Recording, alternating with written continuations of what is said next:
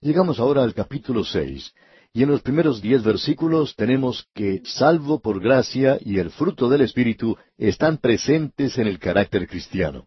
Analicemos esto de una manera que nos permita comprenderlo bien. Leamos entonces el primer versículo del capítulo seis de Gálatas. Hermanos, si alguno fuere sorprendido en alguna falta, vosotros que sois espirituales, restauradle con espíritu de mansedumbre, considerándote a ti mismo, no sea que tú también seas tentado. Muy bien, entonces, escuche lo que aquí dice Pablo. Hermanos, si alguno fuere sorprendido en alguna falta. Ahora, ¿a quién se refiere este alguno? Bueno, es un término genérico e incluye a cualquier persona que sea creyente. Puede ser un hombre o una mujer. Quiere decir, hermanos, si un creyente fuere sorprendido en alguna falta, podríamos decirlo así. Y el versículo continúa, Vosotros que sois espirituales, restauradle con espíritu de mansedumbre, considerándote a ti mismo, no sea que tú también seas tentado. Como usted ve aquí, se menciona la mansedumbre, que es uno de los frutos del Espíritu. Entonces, amigo oyente, ¿notó usted lo que dice aquí? Pablo dice, hermanos, si alguno fuere sorprendido en alguna falta. Ahora, esa palabra falta proviene de la palabra parapipto, que quiere decir el caer o postrarse. Es una palabra que se usa en la oportunidad cuando el Señor Jesucristo fue al jardín de Getsemaní y se apartó un poco de sus discípulos y se postró sobre su rostro a orar. Es la misma palabra. Puede indicar el tropezar más o menos. Si alguno fuere sorprendido en alguna falta, o sea, si él tropieza, si alguno fuere sorprendido en alguna falta, y esa palabra falta aquí es una palabra que puede o no puede indicar un gran pecado, pero puede ser que se haya cometido una grande equivocación. ¿Qué es entonces lo que tenemos que hacer nosotros con una persona así?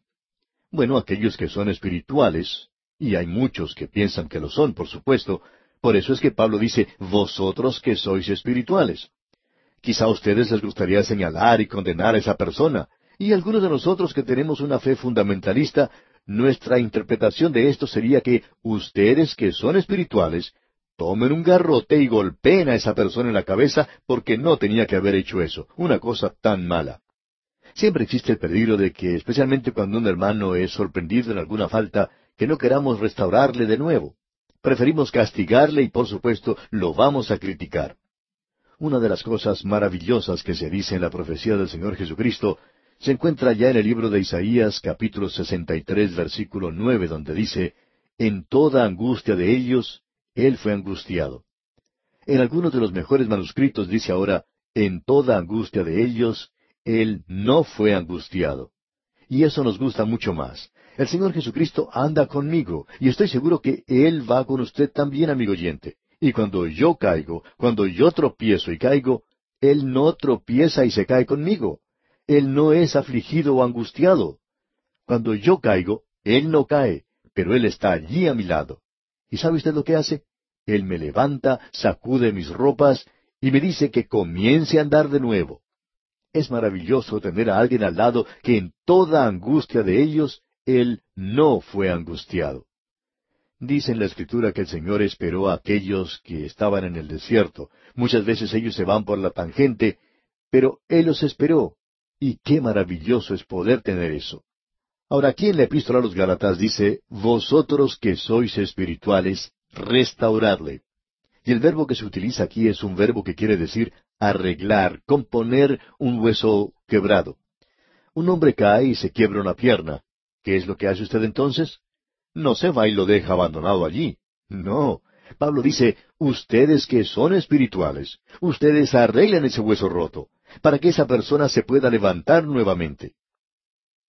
Había un gran predicador en el sur de los Estados Unidos hace muchos años. Él en su vida anterior había sido un borracho, pero se había convertido de una forma maravillosa.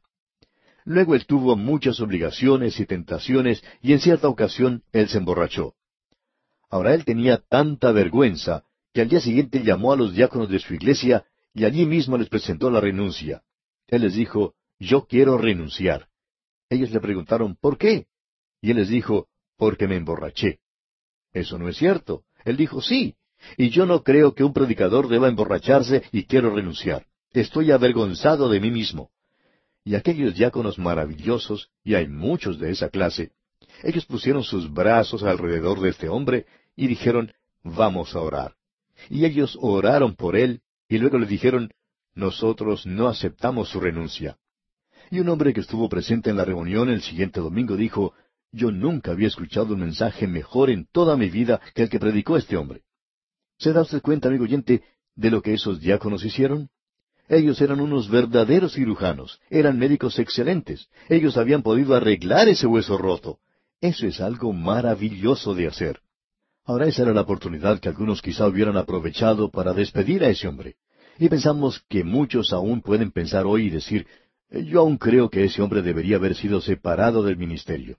Pues bien, Dios le utilizó a él después de este incidente de una forma maravillosa. Y Pablo dice, vosotros que sois espirituales, restauradle. ¿Y cómo lo hace uno? Con espíritu de mansedumbre. Usted le debe restaurar con el fruto del espíritu, amor, gozo, paz, paciencia, benignidad, bondad, fe. Y ahora escuche usted, mansedumbre. Esa es la palabra. Se le debe restaurar con espíritu de mansedumbre. ¿Por qué? Considerándote a ti mismo, no sea que tú también seas tentado. Fue ese gran hombre, Germán Girdy, quien dijo, yo no he visto cometer algún pecado o algún crimen que yo también pueda haber cometido. No crea que usted es inmune a hacer aquello por lo cual usted está señalando a otra persona y acusando a su propio hermano usted puede hacer la misma cosa que hizo y quizá peor aún. Por tanto, restauradle con espíritu de mansedumbre. Esto es algo maravilloso. Llegamos ahora al versículo dos de este capítulo seis de la Epístola a los Gálatas. Y quisiéramos que usted lo observe con atención, amigo oyente, porque es un versículo muy importante. El autor de estos estudios bíblicos, el doctor J. Vernon McGee, decía que cuando era jovencito, este versículo le había hecho dudar en cuanto a la Biblia. Decía él que en muchas de las pequeñas ciudades, que ya son cosa del pasado, siempre tenían algún personaje que era conocido como el ateo del lugar, un libre pensador. Puede que haya sido alguno de los ciudadanos más destacados del lugar. En la pequeña ciudad donde vivía el doctor Magui, cuando era niño, se notaba la falta de muchas cosas. No tenían iluminación en las calles, ni siquiera tenían electricidad, utilizaban lámparas para la luz, no tenían veredas, tampoco existían calles pavimentadas, no había agua corriente, tampoco ninguna clase de cañería en la casa, pero no les faltaba allí el ateo del lugar. Este hombre había anunciado que hablaría en la esquina de la plaza todos los domingos por la mañana, es decir, si se lo permitía el tiempo. Y por lo general él lograba reunir una gran multitud, unas doce personas que lo escuchaban. El doctor Magui decía que para él este hombre era una persona extraordinaria porque lo escuchaba todos los domingos cuando se dirigía hacia la escuela dominical. El doctor Magui siempre se detenía en el camino a escucharlo, y lo que más le sorprendía acerca de este hombre era que su boca estaba un poco torcida, como si hubiera sido cortada al sesgo. Ahora él siempre masticaba tabaco. Y sabe, él desafiaba la ley de la gravedad. Lo que le fascinaba al doctor Magui era que cuando uno tiene la boca torcida como este hombre, al sesgo, uno espera que el jugo del tabaco se le saliera por la parte más baja de la boca, pero eso no sucedía con este hombre. Siempre se le salía por la parte de arriba. De modo que este hombre no solamente estaba desafiando a Dios, sino que también desafiaba la ley de la gravedad. Él ponía la Biblia en ridículo y siempre señalaba algunas supuestas contradicciones que según él existían en la Biblia. Y una de sus favoritas era este versículo dos de aquí de este capítulo seis de la Epístola a los Gálatas. Dice allí, sobrellevad los unos las cargas de los otros, y cumplid así la ley de Cristo. Ahora él decía, aquí en este mismo capítulo, unos versículos más adelante, en el versículo cinco dice, porque cada uno llevará su propia carga. Y luego este hombre decía, eso obviamente es una contradicción en la Biblia. Y toda esa gente en esa pequeña ciudad que escuchaban a este hombre, pues se quedaban parados con la boca abierta, sin saber qué contestar. Pero, ¿cómo le contestaría usted, amigo oyente, a un hombre así? Bueno, existe una respuesta muy fácil si solo lo hubieran conocido entonces. Las cargas son aquellas cosas que todos nosotros tenemos en común. Todos tenemos cargas. No todos somos ricos. Tampoco somos bien sanos. No todos tenemos un talento natural. Y nos podemos imaginar que escuchando esta transmisión hay algunos que han perdido la vista, otros que no tienen brazos, muchos de nosotros que no somos bien parecidos. Pero todos nosotros tenemos cargas, y las cargas no son las mismas. Hay un proverbio español que dice, no hay casa donde tarde o temprano no haya silencio. El silencio llega a todos los hogares. También tenemos un proverbio francés que dice, cada uno piensa que su carga es la más pesada. Y Jorge Herbert lo expresó de esta manera, nadie conoce el peso de la carga de los demás. Una maestra de escuela dominical acostumbraba a decir, hasta los niños tienen su carga. Ahora todos nosotros tenemos cargas, pero no todos tenemos la misma carga. Y sabe usted, amigo oyente, hay once palabras diferentes en la Biblia que se traducen por esta palabra carga. Hay dos clases de cargas. Existe la carga que uno puede compartir con otro, y luego existe la carga que usted tiene que sobrellevar. Y de eso es que Pablo habla aquí. Ahora ese hombre ateo en esa pequeña ciudad que mencionara el doctor Magui no sabía de la diferencia que existía en esas dos palabras en el idioma griego. En el versículo dos uno lo puede traducir continúen llevando la carga de los demás. La palabra usada aquí es barros, que quiere decir algo pesado. Es la carga y el calor del mediodía. Esta palabra es utilizada también allá en el libro de los Hechos de los Apóstoles, capítulo quince, versículo veintiocho. En el concilio de Jerusalén se decidió enviar lo siguiente a la iglesia de los gentiles. Porque ha parecido bien al Espíritu Santo y a nosotros no imponeros ninguna carga más que estas cosas necesarias. Es esa clase de carga, es una clase de carga que uno puede compartir. Luego existe otra clase de carga que usted no puede compartir. Pero aquí tenemos una carga que usted sí puede compartir. Alguien ha dicho que una carga es solo la mitad cuando hay dos que la pueden llevar. Una dama subió a un ómnibus en la ciudad de Londres llevando una canasta muy grande. Ella se sentó en un asiento y puso esa gran canasta sobre sus rodillas. Un pasajero que estaba de pie a su lado le dijo, ¿Por qué no pone la canasta en el piso? Este omnibus puede cargar tanto la canasta como a usted. Muchos de nosotros tenemos cargas que podemos compartir con los demás y las deberíamos compartir. Ahora, barros, esa palabra griega, quiere decir falta. Si alguno fuere sorprendido en alguna falta, esa es su carga. Puede haber sido un pecado pequeño. Usted puede ayudar a esa persona a llevar la carga. Una enfermedad quizá, una falta, una debilidad, una ignorancia. Quizá esa persona está haciendo algo que en realidad no conoce tiene cierta presión, cierta tensión, cierto dolor. Hay tantas de estas cosas. Y esta palabra barros enfatiza el peso, algo que es pesado. Eso es algo que usted puede compartir. Luego él continúa diciendo en el versículo tres, porque el que se cree ser algo, no siendo nada, a sí mismo se engaña.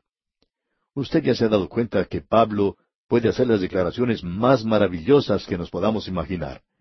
Uno las puede detectar aquí. Ya hemos encontrado varias de ellas en esta epístola a los Gálatas, y aquí tenemos otra. Es realmente una joya. Es un lema que muchos de nosotros podríamos colocar en la pared de nuestros hogares para poderlo leer de vez en cuando. Dice el versículo tres otra vez, porque el que se cree ser algo, no siendo nada, a sí mismo se engaña. Y nosotros no engañamos a nadie, necesitamos darnos cuenta de eso. Cierto hombre dijo lo siguiente refiriéndose a otra persona me gustaría comprar a ese hombre por lo que vale y vendérselo a él mismo por lo que él piensa que vale.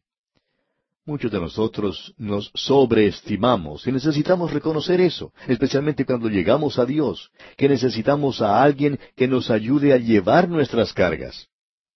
Ahora en el versículo cuatro continúa Pablo diciendo, Así que cada uno someta a prueba su propia obra, y entonces tendrá motivo de gloriarse solo respecto de sí mismo y no en otro. Pensamos que aquí quiere decir que uno no debe ir de un lado para otro tratando de conseguir que otros lleven sus cargas. No haga eso, amigo oyente. ¿Por qué? Porque dice en el versículo cinco, porque cada uno llevará su propia carga. Ahora, ¿qué clase de carga es esta? Esta es una carga que usted puede llevar. Y existe también, como ya dijimos, la que en realidad usted no puede soportar solo. Luego existe esta carga que usted tiene que llevar. Y esta palabra aquí pensamos que es interesante. Puede significar, de paso, un bebé en el vientre de su mamá. Como usted puede darse cuenta, amigo oyente, esa madre tiene que llevar su criatura. Es lo mismo que la carga que se pone sobre un barco. Esa nave tiene que llevar toda esa carga. Hay ciertas cosas que uno tiene que llevar por sí mismo. Usted no puede buscar a alguien que le cargue esas cosas. Usted las tiene que soportar por sí mismo. Cada vida es aparte, aislada, segregada, en cuarentena. Y creemos que hay cosas que uno tiene que soportar solo. Hay un diccionario que dice, la palabra más triste es la palabra solo. Hay cosas que usted y yo debemos llevar solos. Una de ellas es el sufrimiento. Nacemos en este mundo solos, un mundo de tristeza. Sufrimos solos. Tenemos que enfrentarnos a ciertos problemas solos, el sufrimiento y la enfermedad física. Usted se puede dar cuenta de esto cuando alguno de sus hijos se enferma y tiene una fiebre muy alta. Usted mismo desea tener esa fiebre para que el pequeño no sufra, pero es algo que no se puede hacer. Hay cosas que tenemos que sobrellevar nosotros mismos, amigo oyente. También existe la angustia mental. Hay algún ser querido que está alejado de Dios y usted sufre por eso. Y usted no puede compartir ese sufrimiento con otra persona.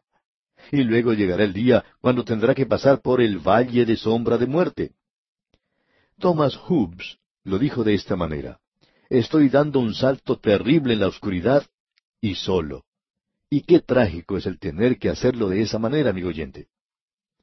Tenemos luego el tribunal de Cristo. Tenemos que aparecer ante Él todos nosotros, cada uno de los creyentes. Nosotros tenemos que comparecer allí para que nuestras obras sean juzgadas. Usted ya sabe eso. Y luego, por supuesto, hay otras cargas que usted no puede compartir y que tampoco puede llevar. Esa es la carga del pecado. El Señor Jesucristo llevó esa carga por usted en la cruz del Calvario. Y él dice, Venid a mí todos los que estáis trabajados y cargados, y yo os haré descansar. Llevad mi yugo sobre vosotros, y aprended de mí, que soy manso y humilde de corazón, y hallaréis descanso para vuestras almas, porque mi yugo es fácil y ligera mi carga. ¿Está usted, amigo oyente, cargando su carga de pecado en este día? Tráigala al pie de la cruz, amigo oyente. El Señor Jesucristo ya la llevó por usted. Este es un pasaje maravilloso. Ya tiene usted ahora una respuesta para dar a esos que andan por allí, esos libres pensadores, diciendo que hay contradicciones en la Biblia. La verdad es que ellos están tremendamente equivocados. Ellos mismos son una contradicción. Continuamos hoy estudiando este capítulo seis de la epístola del apóstol San Pablo a los Gálatas. Y comenzamos hoy en el versículo seis. Y este es un lugar muy importante para hacerlo. Este es probablemente uno de los versículos más ásperos o bruscos que uno pueda encontrar en la Biblia.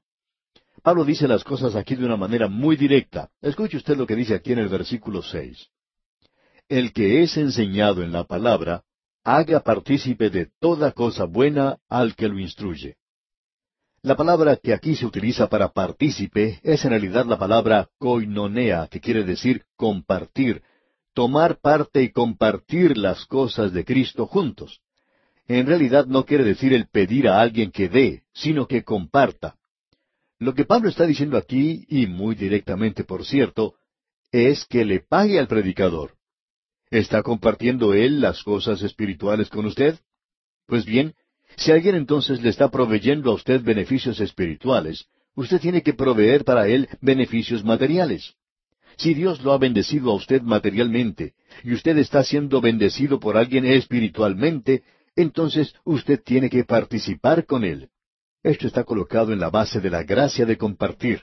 Pero créanos, amigo oyente, que cuando usted va al mercado y toma un pan y algo de carne, cuando usted sale de ese lugar, si no se detiene ante el cajero, pues estamos seguros que tendrá problemas. Pero nadie piensa nada en cuanto a eso en el mundo.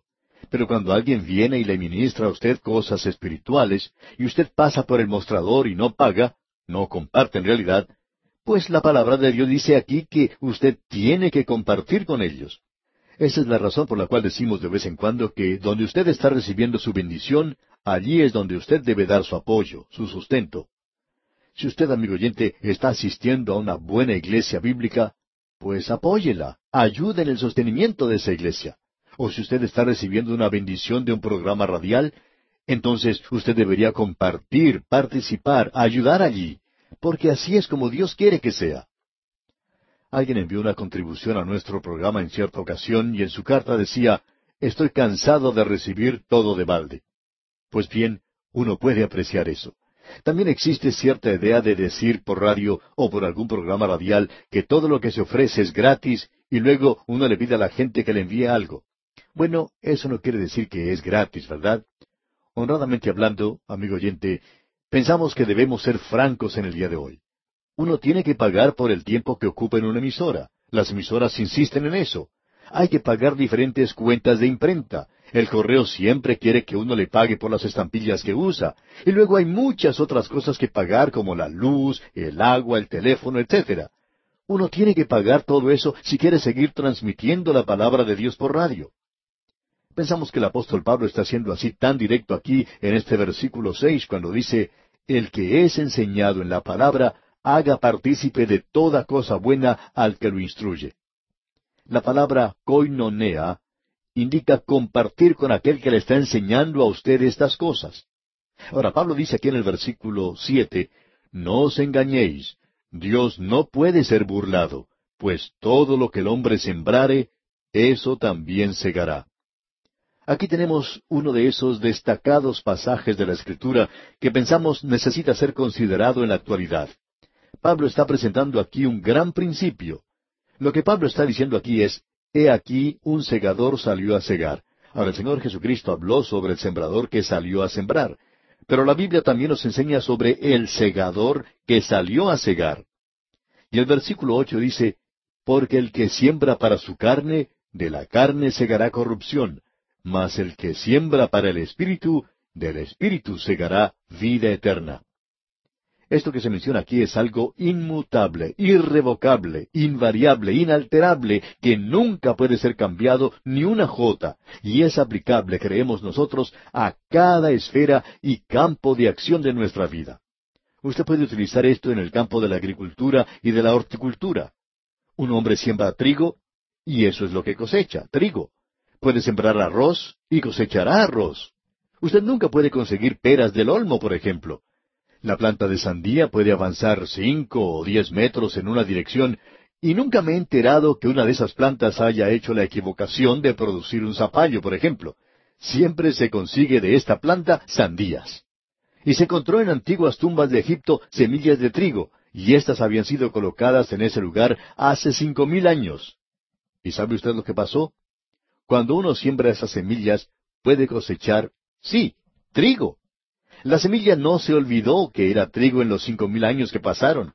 El principio que tenemos entonces es que lo que usted siembra, eso es lo que va a cosechar. Hay tantos hombres en la Biblia que sirven como una ilustración para esto. Jacob engañó a su padre. Él pretendió ser el mayor de los hijos cuando en realidad era el menor. Usted recuerda que él cubrió sus manos y brazos con pieles de cabrito. Su padre lo tocó y también lo olió, y eso no habla muy bien de Saúl, ¿verdad? Él era un hombre que trabajaba en el campo y aparentemente olía a cabrito. Y Jacob engañó a su padre. Él huyó de su hogar y se fue a vivir con su tío Labán, y parecía que se había salido con la suya al engañar a su padre. Pero Dios dice, amigo oyente, que lo que el hombre sembrare, eso también segará. No va a segar algo parecido, usted segará algo idéntico. ¿Qué es lo que ocurrió entonces? Bueno, este hombre Jacob se enamoró de Raquel y trabajó siete años por ella. Tuvieron la fiesta del casamiento, y cuando él le levantó el velo del rostro de la novia, ¿qué fue lo que encontró? No era Raquel, la hija menor de Labán, sino que era Lea, la mayor. Ella no era tan hermosa como Raquel, podemos decir de paso. Pensamos que este joven Jacob en su luna de miel aprendió una lección, y esa lección es que él había engañado a su padre, habiendo pretendido ser el mayor cuando en realidad era el menor y ahora él recibe la hija mayor de Labán cuando pensaba que se estaba casando con la menor. Ahora, ¿recuerda usted a Acab y Jezabel? Ellos pensaban que también se habían salido con la suya. Ellos eran el rey y la reina. Ellos tomaron la viña de Nabot y pensaron, bueno, nos vamos a salir con la nuestra aquí. Pero el profeta Elías les dijo, ustedes no se van a salir con la suya. En el mismo lugar donde lamieron los perros la sangre de Nabot, los perros lamerán también tu sangre, tu misma sangre. Bueno, Uno no podía creer que eso podía suceder. Acab decía, bueno, yo me mantengo lejos de ese lugar entonces. Pero al continuar leyendo la historia, uno puede enterarse que él fue herido en una batalla fatalmente y le dijo a su cochero que lo sacara del lugar de la batalla. ¿Y a dónde lo llevó el cochero? Pues quizá por casualidad lo llevó a la viña de Nabot, al mismo lugar donde Nabot había sido asesinado. Y allí es donde él murió. Y lavaron el carro en el estanque de Samaria, dice la Escritura, y los perros lamieron su sangre. Pablo estuvo presente en la lapidación de Esteban. Él quizá hasta pudo haber sido uno de los promotores de eso, y a él también lo atacaron a pedradas en Listra y en Derbe, cuando él llegó a visitar a los Gálatas. Ahora alguien quizá diga, bueno, pero él llegó a ser un creyente, sus pecados fueron perdonados. Sí, amigo oyente, son perdonados, pero esa es la ley de Dios. Siempre obra. Lo que el hombre sembrare, eso también segará. Eso ha sido cierto en la vida de muchas personas. Lord Byron dijo, Mi vida está en una pálida hoja, los frutos y las flores del amor ya han pasado, pero el gusano, la llaga y el dolor son solamente míos. Un conocido evangelista, el señor Mel Trotter, quien antes había sido un borracho, estuvo visitando una vez la ciudad de Nashville en los Estados Unidos, y una noche se reunieron varias personas y fueron juntos a un restaurante, y algunos comían helados, otros tomaban batidos y otras cosas, pero él lo único que pidió fue agua mineral. Todos los que estaban con él se comenzaron a burlar un poco de él por lo que hacía, y le preguntaron por qué tomaba agua mineral nada más. Y su respuesta fue, Cuando el Señor me dio un nuevo corazón en mi conversión, Él no me dio un nuevo estómago, y estoy pagando por esos años en los cuales bebía alcohol. Debemos decir, amigo oyente, una vez más, que todo lo que el hombre sembrare, eso también segará. No os engañéis, Dios no puede ser burlado. Usted no puede escapar a eso, amigo oyente. Usted no podrá salirse con la suya. Hay muchos jóvenes en la actualidad que están abusando de las drogas y muchos también que están abusando del sexo. Y por supuesto, algunos de ellos ya han comenzado a cegar la consecuencia de eso. La enfermedad del SIDA, por ejemplo, es una epidemia en muchos lugares, se nos informa. ¿Por qué? Porque Dios dice que usted no puede escapar a las consecuencias. No importa lo que haga, no importa las píldoras que tome o cualquier otra cosa que haga. Dios dice que usted segará lo que siembre, amigo oyente. ¿Por qué? Porque Dios no puede ser burlado. Si usted siembra trigo, eso es lo que van a hacer. Cuando usted siembra el pecado, eso también es lo que nacerá. Alguien dirá, bueno, yo he sido convertido. Muy bien, usted todavía tendrá que pagar eso algún día. Usted tendrá que cegar lo que ha sembrado, amigo oyente. Bueno, mejor sería que sigamos adelante y salgamos de aquí. Esto es bastante fuerte, como bien puede usted apreciar, y eso es algo que hoy Él está haciendo que se aplique aquí a los creyentes. Leamos ahora el versículo ocho de este capítulo seis de la Epístola a los Gálatas. Porque el que siembra para su carne, de la carne segará corrupción, mas el que siembra para el Espíritu, del Espíritu segará vida eterna. ¿Qué es lo que hará? Segará vida eterna. Ahora, segará vida eterna quiere decir los frutos del Espíritu. Y quiere decir la gloriosa perspectiva del futuro.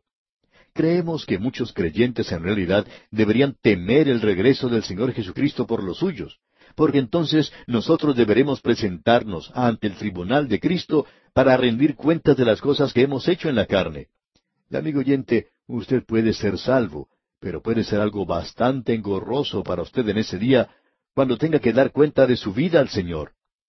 El apóstol Juan menciona el hecho de que es posible el ser avergonzado en su aparición, porque si usted va a vivir en la carne y producir las cosas de la carne, y no estamos diciendo aquí que usted va a perder su salvación, no creemos que eso pueda suceder. Pero usted, amigo oyente, estamos seguros, perderá su premio, su galardón, y verá que ese puede ser un día bastante oscuro para usted al estar delante del Señor. Allá en su primera epístola, capítulo dos, versículo veintiocho, el apóstol Juan lanza esta advertencia. Permaneced en él, para que cuando se manifieste tengamos confianza, para que en su venida no nos alejemos de él avergonzados. Tenemos también el otro lado de las cosas. Ese es el lado más brillante, digamos. Él había puesto la luz roja, pero ahora pone la luz verde. Notemos lo que dice el versículo nueve. Tenemos aquí algo para su consuelo, para que usted no pierda el entusiasmo. Notemos lo que dice este versículo nueve del capítulo seis de la Epístola a los Gálatas. No nos cansemos, pues, de hacer bien, porque a su tiempo segaremos si no desmayamos. Ahora, amigo creyente, permítanos decirle esto. Y sabemos que estamos hablando a personas que dicen lo mismo que lo que dijo un padre en cierta ocasión. Estoy preocupado por mis hijos. La marea está en mi contra, las escuelas están en mi contra, los otros padres parecen estar en mi contra y también mis amigos. Pero yo quiero que mis hijos crezcan de una forma correcta. Pues bien, amigo oyente, si usted siembra la semilla correcta, entonces secará lo mismo que ha sembrado. Debe ser paciente. Pablo dice en el versículo nueve, y vamos a leerlo otra vez, No nos cansemos pues de hacer bien, porque a su tiempo segaremos si no desmayamos. Uno no puede ir y cortar las plantas cuando se le ocurra. Tiene que esperar hasta el tiempo de la cosecha. Así es que uno tiene que seguir sembrando, amigo oyente. Usted puede tener sus problemas y dificultades hoy. Pues bien, siga sembrando la palabra de Dios. Y el Señor dice que la palabra de Dios, su palabra, no volverá a él vacía. Es como la lluvia que nos viene desde el cielo. Usted siembra y luego llegará la cosecha en el tiempo que corresponda. Usted recuerda que Abraham creyó a Dios, y él anduvo con Dios en la tierra de Canaán, y que el cananeo estaba entonces en su tierra. Ese cananeo era un idólatra y una persona perdida. Luego llegó Isaac, un niño en su hogar, que creció y se convirtió en un hombre. Y un día Abraham lo lleva al monte Moria. ¿Y qué pasó? Él ofrece a Isaac como un sacrificio, pero Dios no permitió que él consumara ese sacrificio. Abraham sembró para el Espíritu y cosechó vida eterna. Jocabed era la madre de Moisés. Ella instruyó en la tierra de Egipto a ese hijo suyo al convertirse en su nodriza, luego de haberlo puesto en una canasta en el río, y después que la hija de Faraón lo encontró. Egipto estaba contra ella, el paganismo estaba en su contra, y los placeres de Egipto también estaban contra ella, aun la filosofía y la religión de Egipto, todo eso estaba en su contra. Pero ella le enseñó a Moisés acerca de Abraham. Ella le enseñó a Moisés acerca del llamado de Dios y su propósito. Ella lo vio crecer y parecerse a un egipcio al lado de Faraón. Pero llegó un día cuando Moisés rechazó los placeres y los pecados de Egipto y salió de ese lugar para ocupar su puesto con el pueblo de Dios. Nuevamente tenemos que decir, todo lo que el hombre sembrare, eso también segará. Luego tenemos a David. Su pecado es muy evidente.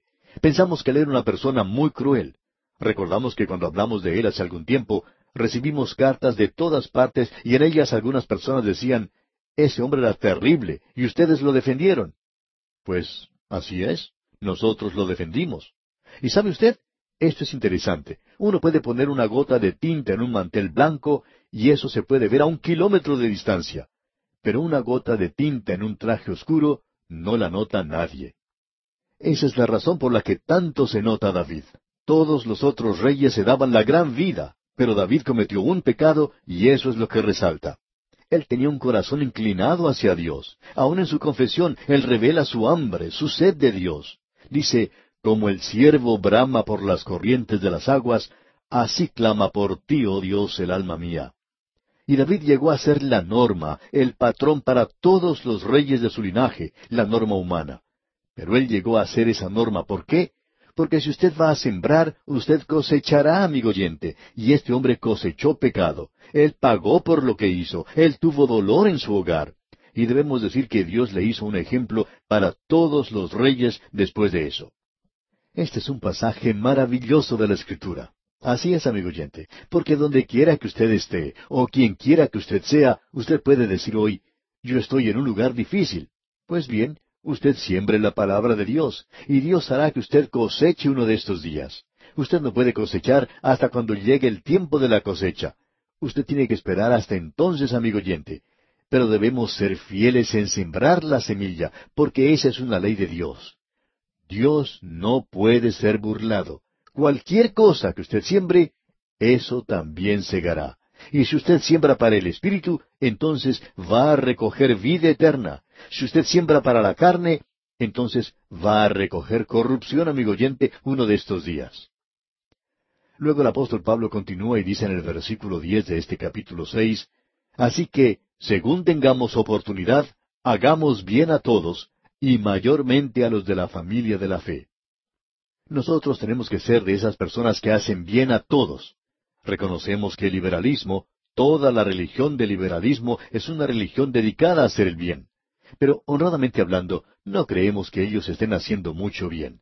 Ellos obran a veces cuando hay oportunidad de publicidad, pero luego se apartan de esos lugares. Nosotros creemos en hacer el bien, pero uno tiene que tener la base, los cimientos correctos para realizar ese proceso de hacer el bien a todos, amigo oyente. En lo que uno tiene que hacer es colocar toda la epístola a los Gálatas, el Evangelio de la gracia de Dios, andando en el Espíritu de Dios. Y cuando esto tiene lugar y se produce el fruto del Espíritu, entonces, amigo oyente, usted está haciendo bien. Hagamos bien a todos, como dice aquí, y mayormente a los creyentes en estos días, y eso es muy importante. Nos encontramos hoy en el sexto y último capítulo del libro de Gálatas, y nos hallamos leyendo los últimos versículos también de esta epístola. Estamos en la última de las divisiones mayores de la carta, que es la conclusión autografiada del apóstol Pablo. Vimos la parte práctica sobre la santificación por el Espíritu, en la que pasamos algún tiempo. Luego vimos la parte importante sobre la vida del creyente. Esta parte de la vida del creyente tiene que ser activa en los lugares donde uno vive, en el lugar, en el mercado, en la escuela, en la oficina, en el taller, en todos los lugares públicos, aeropuertos, estaciones de ferrocarriles, bueno, donde quiera que uno esté. En todos estos lugares, la palabra de Dios tiene que andar con uno mismo, amigo oyente, porque si no está andando así, esto no es bueno para ponerle en un lugar recluido como en un invernadero. Dios no tenía ninguna intención de que los suyos fuesen a vivir en un lugar apartado de todos los demás como ese, ya que ninguno de nosotros tenemos que crecer como si fuéramos plantas delicadas como orquídeas de invernadero. Nosotros tenemos que codearnos, digamos, con el mundo alrededor nuestro. Es necesario darnos cuenta que cualquier cosa que uno siembre, eso es lo que cosechará. Si usted siembra para la carne, entonces eso es lo que va a cosechar. Si siembra para el espíritu, y si uno es paciente, eso cosechará. Siempre resulta así y creemos que es importante que notemos eso. Creemos que fue Robert Louis Stevenson quien dijo, Cada uno, tarde o temprano, se sienta en un banquete de circunstancias y consecuencias. Pues bien, todos nosotros nos vamos a sentar en aquel banquete que está cargado de consecuencias. Si hemos sembrado para la carne, será revelado, así como también si hemos sembrado para el Espíritu. Luego el apóstol Pablo llega al fin de esta epístola y dice en el versículo once, Mirad con cuán grandes letras os escribo de mi propia mano. Como ya hemos explicado, Pablo no quiso decir que él había escrito una carta muy larga, porque ese no es el caso. La carta a los Galatas tiene solamente seis capítulos, mientras que si la comparamos con la epístola a los Romanos, por ejemplo, que prácticamente trata el mismo tema, esta tiene dieciséis capítulos. Así que podemos darnos cuenta que no se le puede llamar una carta larga.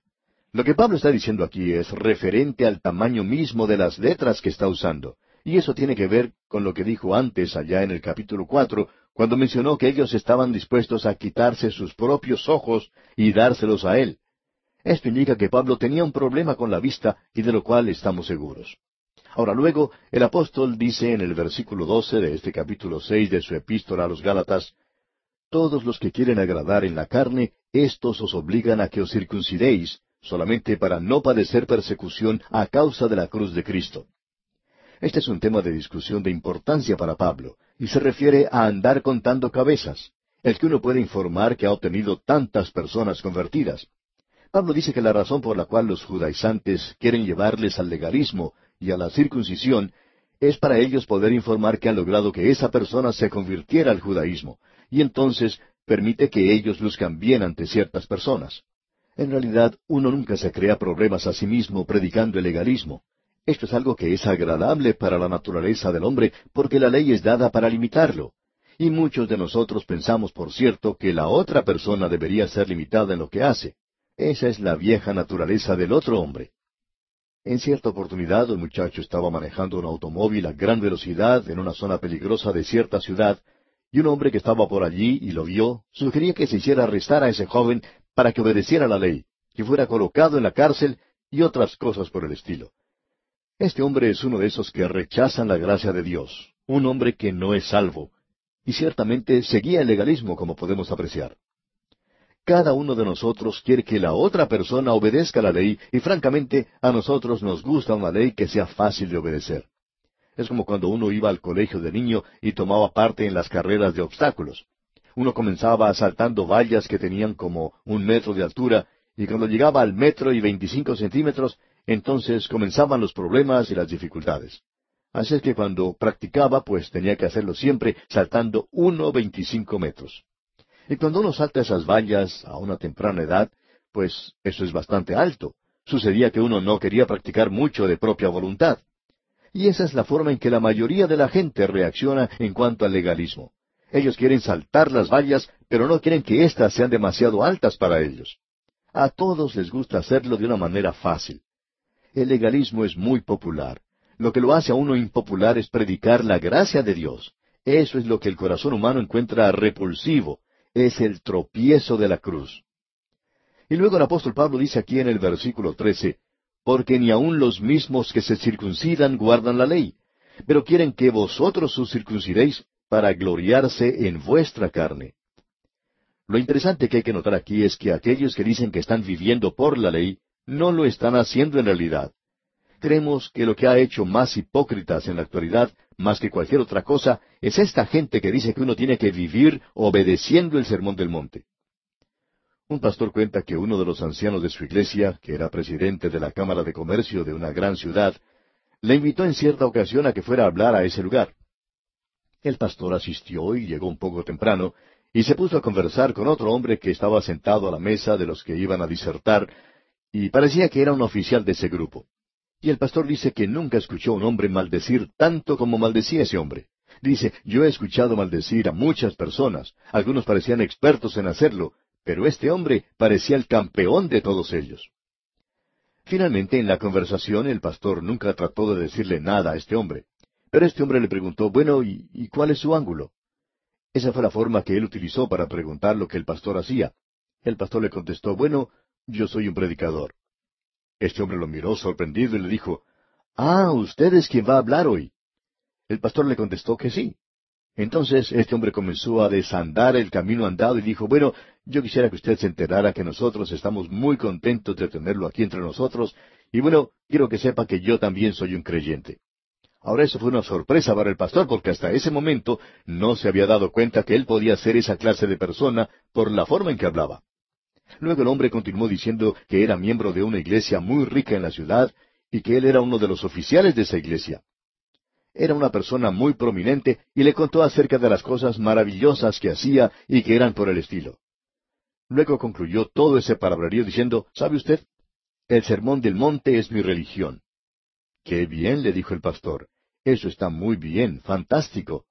Luego, cuando ya se dieron la mano, el pastor le preguntó, ¿Y cómo le está resultando esa religión? Este hombre lo miró un poco sorprendido y dijo, ¿Qué quiere usted decir con eso? Bueno, le dijo el pastor, Usted dice que el sermón del monte es su religión, y yo quisiera saber cómo está haciendo usted para vivir por él.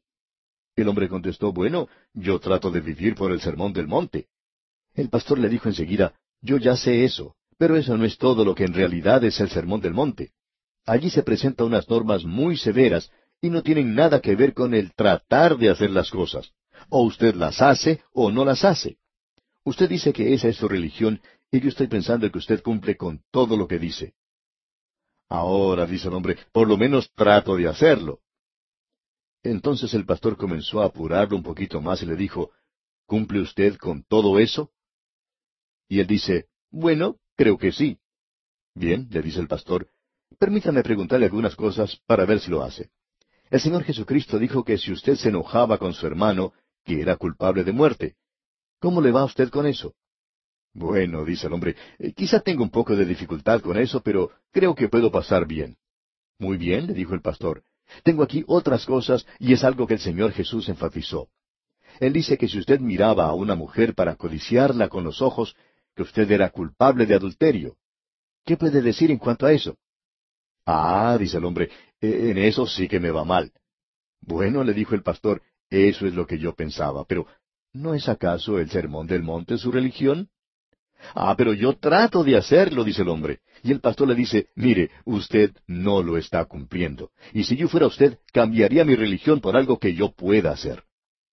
¿Se da usted cuenta de lo que era este hombre, amigo oyente?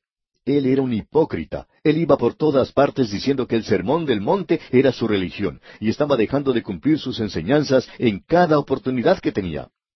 Opinamos que allí también dice algo acerca de lo que el nombre de Dios es santo y que son bienaventurados los de puro corazón. Ya ve, amigo oyente, que este hombre no iba a llegar a ningún lado viviendo por el sermón del monte. Usted se da cuenta que él necesitaba la gracia de Dios. Y hay muchas personas que en la actualidad están en las iglesias y están viviendo de esa forma. Pablo menciona eso ahora y presenta una declaración magnífica aquí en el versículo catorce de este capítulo seis de su epístola a los Galatas. Escuche usted. Pero lejos esté de mí gloriarme, sino en la cruz de nuestro Señor Jesucristo, porque en el mundo me es crucificado a mí y yo al mundo. Así es que entre Pablo y el mundo había una cruz. Esa es la posición en la cual todos los creyentes deberían estar en la actualidad. La cruz entre ellos y el mundo. Eso puede hacer más para controlar su conducta que cualquier otra cosa. Y también usted no se jactará que está cumpliendo con el sermón del monte, o que usted pertenece a tal o cual iglesia, o que es un diácono, o un predicador, o que es el maestro de la escuela dominical, o lo que sea. Usted no se puede jactar de nada, simplemente se puede gloriar en la cruz de Cristo.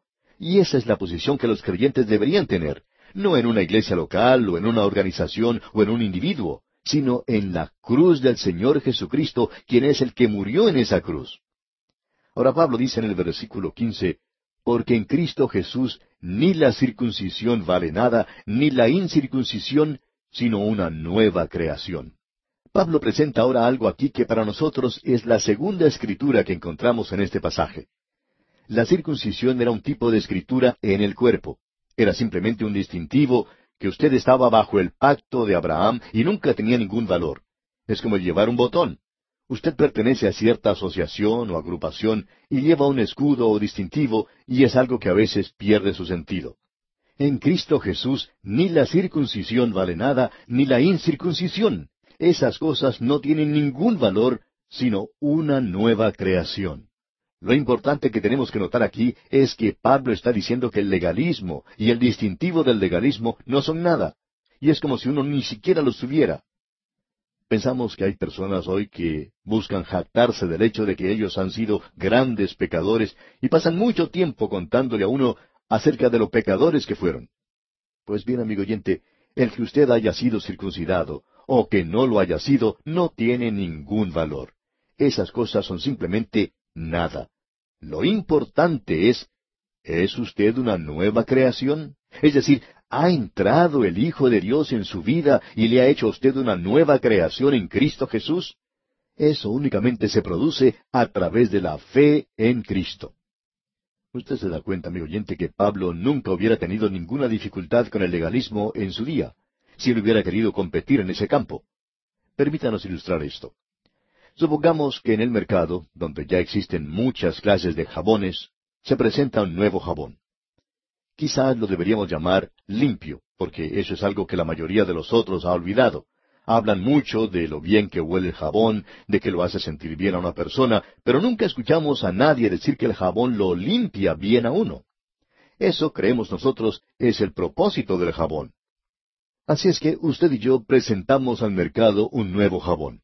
Comenzamos a hacer publicidad para este producto y decimos que este es el único jabón que existe que lo puede limpiar a usted. Así es que usted debe comprar jabón limpio para llegar a ser limpio.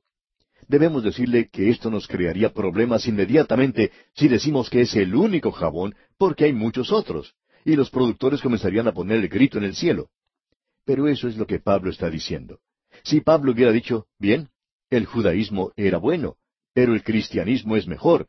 Entonces él no hubiera tenido ninguna clase de problemas porque eso es lo que los expertos en propaganda, en publicidad dicen hoy. Son todos jabones diferentes, pero ellos dicen, nosotros tenemos el mejor, nosotros hacemos una mejor obra o una mejor labor que lo que pueden hacer los otros. Allí está la competencia. Usted no puede arriesgarse a decir, el único jabón en el mercado es nuestro jabón, no hay ningún otro jabón, y este es el único que puede lavar bien. Si usted hace eso, entonces sí que va a crearse problemas, amigo oyente. Pero nos damos cuenta aquí que Pablo no dijo eso, que su jabón era un poco mejor que el judaísmo. Él dijo que el judaísmo era nada y que la circuncisión era nada. Que usted esté circuncidado o no lo esté, eso es nada. Y amigo oyente, eso es ponerlo bien claro, dejarlo bien claro. Él dice que la escritura del Espíritu Santo en su vida, dándole a usted una nueva naturaleza, eso es lo que vale. Llegamos luego a la tercera y última escritura en este capítulo seis de la Epístola a los Gálatas, y la encontramos aquí en los versículos dieciséis y diecisiete. Y a todos los que anden conforme a esta regla, paz y misericordia sea a ellos y al Israel de Dios. De aquí en adelante nadie me cause molestias, porque yo traigo en mi cuerpo las marcas del Señor Jesús. Queremos que usted se dé cuenta, amigo oyente, y que note esta palabra marcas. El apóstol Pablo está hablando de las marcas de su cuerpo. Si usted quería leer lo que la Escritura decía del apóstol Pablo, entonces lo podía ver con toda claridad. Dice él, porque yo traigo en mi cuerpo las marcas del Señor Jesús. Y la palabra utilizada aquí es stigmata, que quiere decir cicatrices. Y el Señor Jesús había escrito en el cuerpo de Pablo. Si usted quiere ver la escritura del Señor Jesús, usted aún puede mirar en el cuerpo de Pablo. Allá en su segunda epístola a los Corintios capítulo once, versículos veintitrés al veintiséis, dice Pablo, ¿Son ministros de Cristo? Como si estuviera loco hablo. Yo más. En trabajos más abundante. En azotes sin número.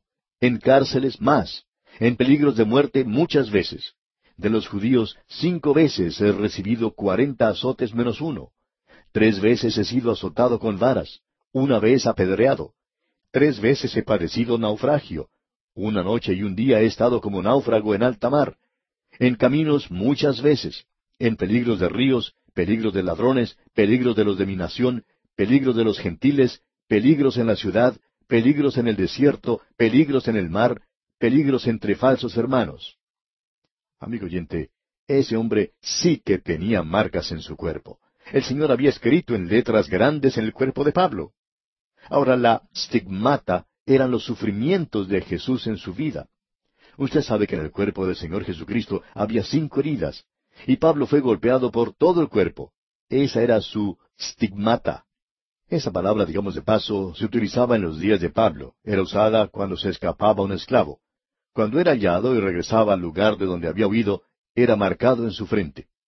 Pensamos que en la frente se ponían las iniciales CF, que quería decir Cava Forum, y también era utilizado por los soldados. Ellos no buscaban que alguien les pusiera algún tatuaje. Muchos de ellos formaban parte de regimientos famosos y tenían inscrito en sus frentes el nombre del comandante. Y luego había aquellas personas que eran devotas de diosas paganas, y había mucho de eso en los días de Pablo en Asia Menor, especialmente en el Imperio Romano. Ellos eran fanáticos y tenían eso inscrito en ellos. Entonces Pablo dice, Nadie me cause molestias, porque yo traigo en mi cuerpo las marcas del Señor Jesús. Pablo está diciendo, si ustedes quieren saber o conocer las cosas que les he escrito a ustedes de mi profunda emoción y las cosas que he escrito con gran convicción, si ustedes quieren saber si yo creo en ellas y si ellas son una realidad en mi vida, pueden leer mi cuerpo, miren mi cuerpo. Era igual que las marcas que se ponen en el ganado cuando son marcados por el dueño con su nombre o iniciales usted siempre podía saber quién era el dueño del ganado por la marca que llevaba.